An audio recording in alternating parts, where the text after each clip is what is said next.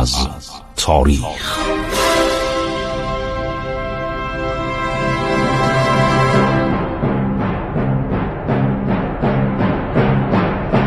کاری از گروه جوان و اندیشه رادیو جوان.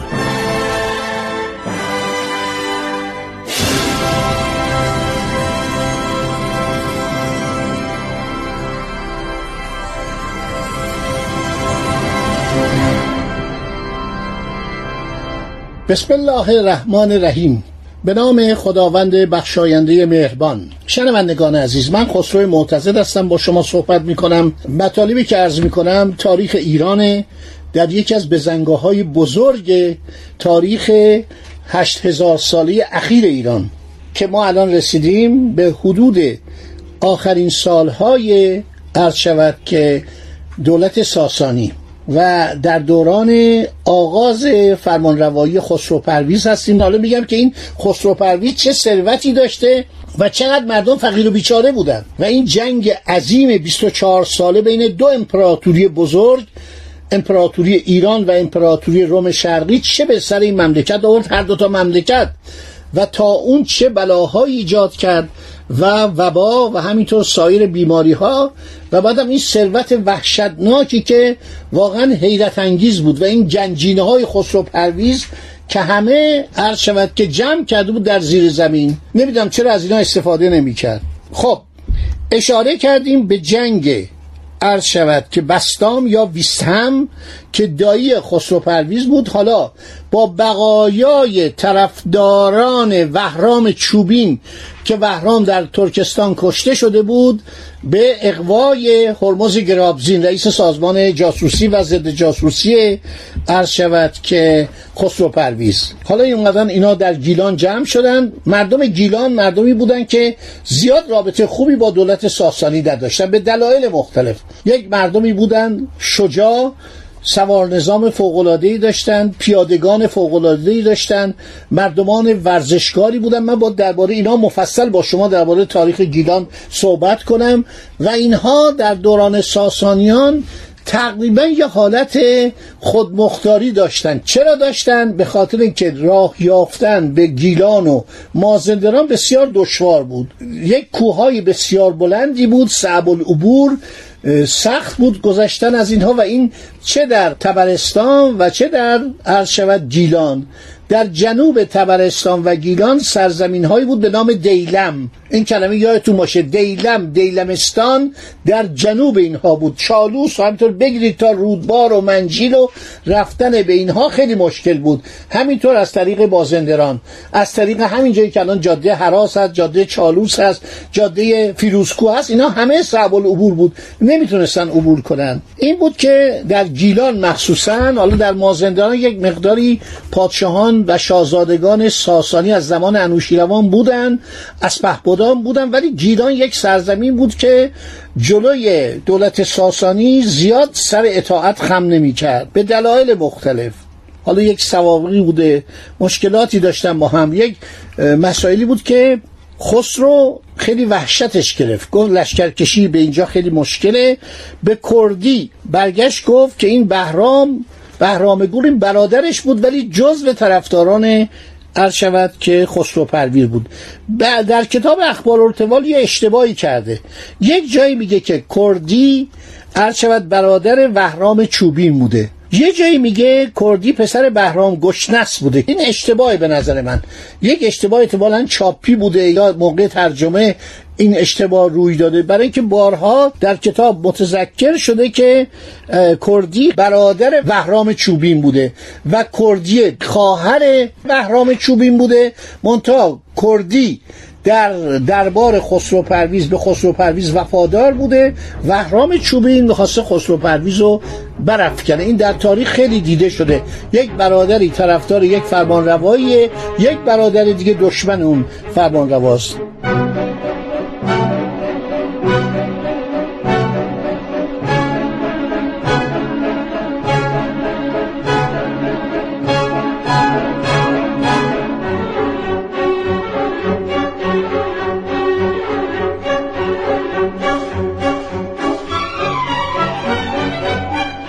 کردی میگه که ما نمی‌تونیم با این بجنگیم. نیروهاش خیلی قویه. خودشم تمام وزیر اعظم ایران بوده تمام امور مالی سیاسی محرمانه و لشکرهای ما رو اطلاعات کافی داره. چه کار باید بکنیم؟ من می‌خوام با روش لطیف و پسندیده اینو دینوری میگه در کتاب اخبار التوال. من می‌خوام از شر این راحت بشم. کردی که از خیرخواه ترین سرداران و صمیمی ترین دوستان خسرو پرویز بود گفت ای شهریار این تدبیر چیست؟ خسرو گفت خواهرت کردیه. همسر بستام بدون تردید مشتاق بازگشت به تیسفون و دیدار خیشاوندانش خواهد بود. می‌دانم که اگر بخواهد بستام را بکشد می‌تواند انجام داد. بستام یادم پیرمردی بود کردیه جوان بود و سنشون هم به هم نمی‌خورد. تا آنجا که خبر دارم کردیه زنی نیرومند و با همت است و می‌تواند اقدام کند. اگر کردی بستام را بکشد خدای را بر خود گواه می‌گیرم که با او ازدواج خواهم کرد و او را سرور زنان خود قرار خواهم داد و اگر از او دارای پسری شوم شهریاری را پس از خود برای او قرار می‌دهم. من این موضوع را با خط خود بنویسم تو نامه مرا برای او بفرست و او را آگاه کن و بنگر نظر او چیست؟ صاحب کتاب اخبار التوال می‌گوید کردی گفت شهریارا نامه را به خط خود بنویس که او مطمئن شود و راستی گفتارت را باور کند و من آن نامه را همراه همسر خود خواهم فرستاد و بر کسی غیر از او در پوشیده نگه داشتن این راز اعتماد ندارم. آقا خانوم یک برادری می‌خواد عرض شود که خواهر شوهرش رو ببینه. خب که اشکال نداره. میگه من این کار می‌کنم. نامه رو شما با خط خودت بنویس. با خط خودت این وعده رو بده به خانوم کردیه.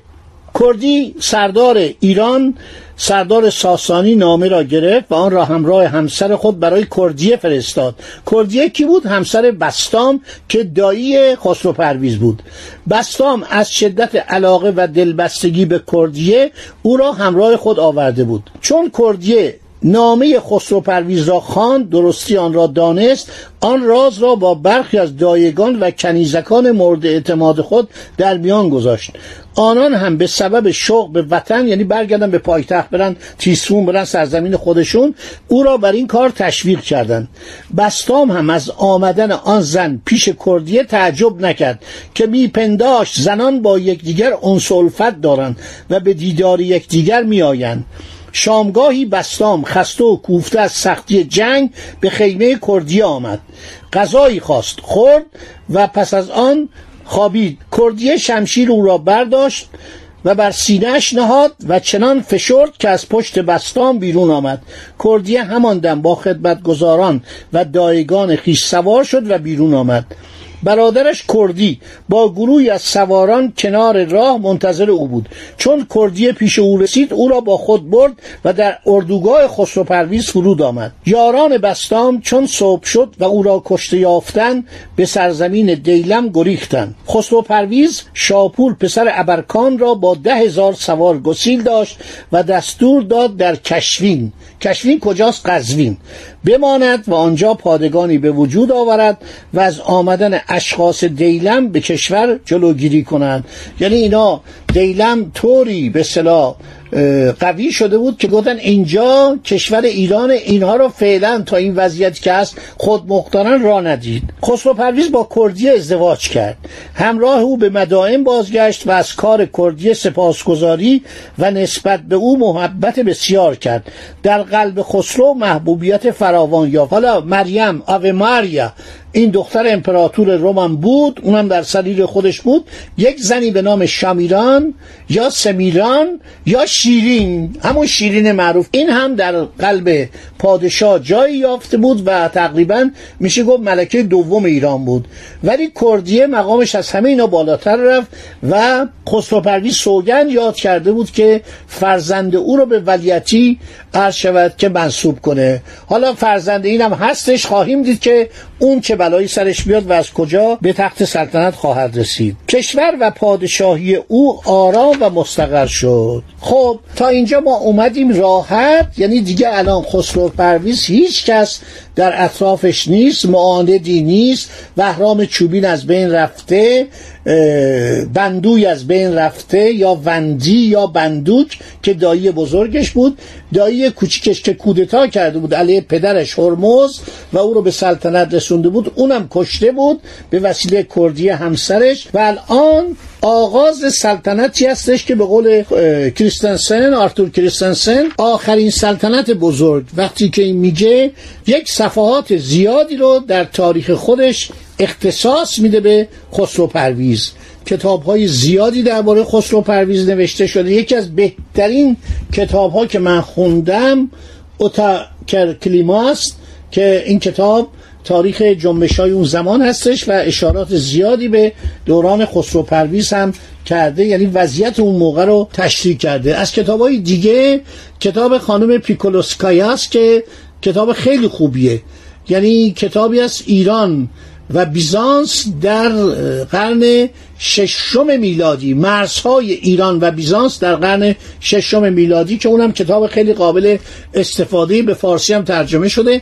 من از مرحوم دکتر رضا شنیدم که یک جلد دیگه هم داره که به فارسی ترجمه نشده. اون مرحوم خواست ترجمه کنه که عمرش وفا نکرد.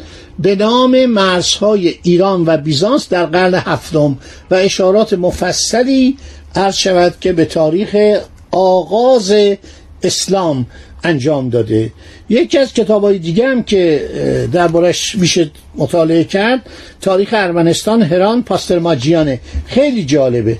خب سلطنت بزرگ یعنی سلطنت بزرگ خسرو پرویز تقریبا بعد از نابود شدن برادران دوگانه یعنی خالها یا دایی های خسرو پرویز آغاز میشه بندو یا وندی و همینطور ویست هم.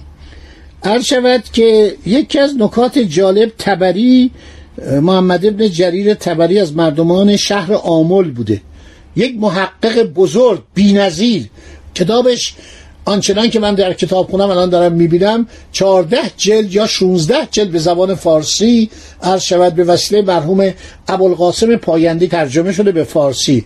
مروج و زهب هم اون ترجمه کرده. خیلی از این کتاب های باستانی به زبان های عرض شود که عربی و همینطور زبان فرانسه رو ایشون ترجمه می‌کرد. عرض شود که بلعمی در ترجمه عبارت تبری درباره خسرو پرویز عرض شود که خیلی بدگویی می‌کنه از هرمز و میگه علت این که هرمز کشته شد این بود که این هم شبیه اونه. این هم مانند اوه و رفتارش رفتار عجیبه. نامش براش خیلی مهم بود. نامش نام خسرو پرویز براش خیلی مهم بود و این بود که موقعی که سلطنتش شروع میشه سعی می‌کنه یک دربار با شکوه داشته باشه. خب دوستان به من اشاره می‌کنن که وقتم این 15 دقیقه تمام شد. انشالله در برنامه بعدی باقی ماجراها رو که بسیار برای مردم و نسل جوان جالبه و سقوط ساسانیان هست براتون خواهم گفت. خدا نگهدار شما.